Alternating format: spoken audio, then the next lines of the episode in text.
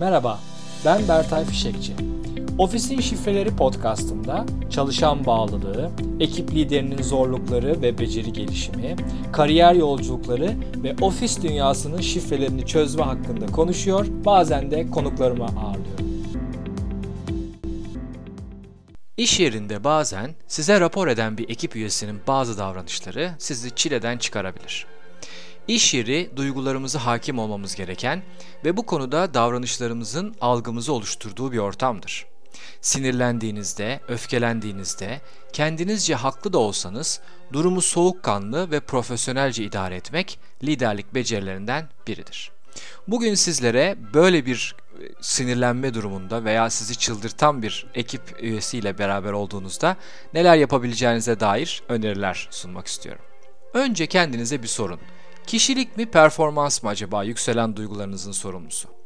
Bu ilk soruya yanıtınız önemli. Kendi kişilik tipinizi bilmek ve ekibinizdeki çalışanların kişiliklerinin temel özelliklerini bilerek ona göre davranmak çok önemli ve faydalıdır. DISK bu konuda önemli bilgiler ve yönergeler verir. Eğer çatışma kişilikleriniz arasında yaklaşım farkından kaynaklanıyorsa bu konuda farkındalığınızı arttırarak durumu daha iyi yönetebilirsiniz. Eğer sorunun kişilik farklılıklarından kaynaklandığından eminseniz daha esnek davranarak ilerleyebilirsiniz. Devamında karşınızdakinin haklı olabileceğini düşünün. Kimse sabah kalkıp size gıcıklık yapmak ve ekibin aleyhine bir şeyler yapmak amacıyla işe gelmez. Karşınızdakine bu alanı açtığınızda onun kendini ifade etmesine de yer açmış olursunuz.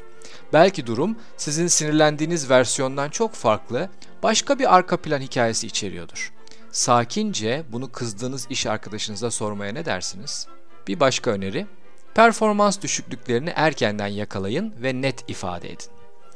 Eğer konu bir performans düşüklüğü ise bunu yakalamanız ve önemini netleştirmenizin ardından erken bir dönemde bu konuyu çalışanınızla konuşmanız ve yüzleşmeniz konunun sonradan alevlenmesini ve daha zarar verici sonuçlara yol açmasını engeller. Bu konuda daha önce yazdığım 3 adımda geliştirici geri bildirim vermenin yolu yazımı yine blogumdan okuyabilirsiniz. Böyle bir durumda sonuçlara varmadan ve duygularınız sizi ele geçirmeden önce görüşüne güvendiğiniz bir arkadaşınızdan fikir de sorabilirsiniz. Belki göremediğiniz birkaç açı vardır. Bazen iç görülerinize güvenmek, bazen de farklı görüşlere yer açmak durumundasınız lider olarak. Böyle bir durumda çalışanınız ile bu konuşmayı yaptığınızda hem o hem başkaları sizin herkesi izlediğinizi, yardımcı olmak istediğinizi, beklentilerin anlaşılması için özel çaba harcadığınızı görecek ve takdir edecektir. Bir başka öneri, insanlara ikinci bir şans verin, bunu da onlara söyleyin. Çoğu kez insanlar hatalarını görüp kabul ettiklerinde bundan ders çıkarabilirler. Performanslarını iyileştirebilirler. Böyle bir durumda çalışanınıza ikinci şansı vermek ve fakat bunu verdiğinizi ona söylemeniz doğru bir yaklaşım olabilir. Burada yaygın hata ikinci şans vermek ancak bunu çalışanla paylaşmamaktır. Bu yapıldığı zaman çalışan sorunu görmeyecek ve davranışına veya performansına aynen devam edebilecektir. Bunu da tabi istemezsiniz. Bir başka öneri, e-postayı bilgece kullanın. Kızgınken, duygularınız yukarıdayken e-posta atmayın. Yazılı bir şekilde iletişim kurmayın. Ani bir tepki vermekten kaçının. E-posta iletişiminde yanlış anlama ihtimali büyüktür. Karşıdaki çok büyük ihtimalle sizin demek istediğinizi sizin anlattığınız anlamıyla anlamayacak, kendince savunmacı yorumlar yapacak veya size geri kızabilecektir. Bu tür durumlarda e-posta yerine kısa bir diyalog çok daha işe yarar. Tabii ki üstünden belli bir süre geçtikten sonra.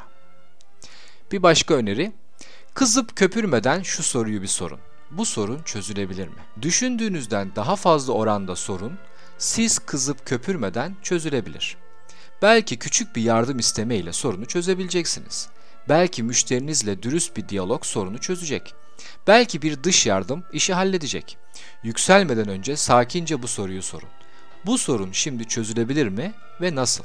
Bir başka öneri, yok sayın, üzerine bir gün geçsin. Çoğu kez yorgunken iyi kararlar veremiyoruz. Daha süratli kızıyoruz. Ani tepkiler verebiliyoruz. Uykusuzsanız devam etmeyin ve önce uykunuzu alın. Benzer durumlarda ani tepki vermek yerine 24 saat geçmesini bekleyip tüm akışı yeniden sakin ve taze kafayla düşünün.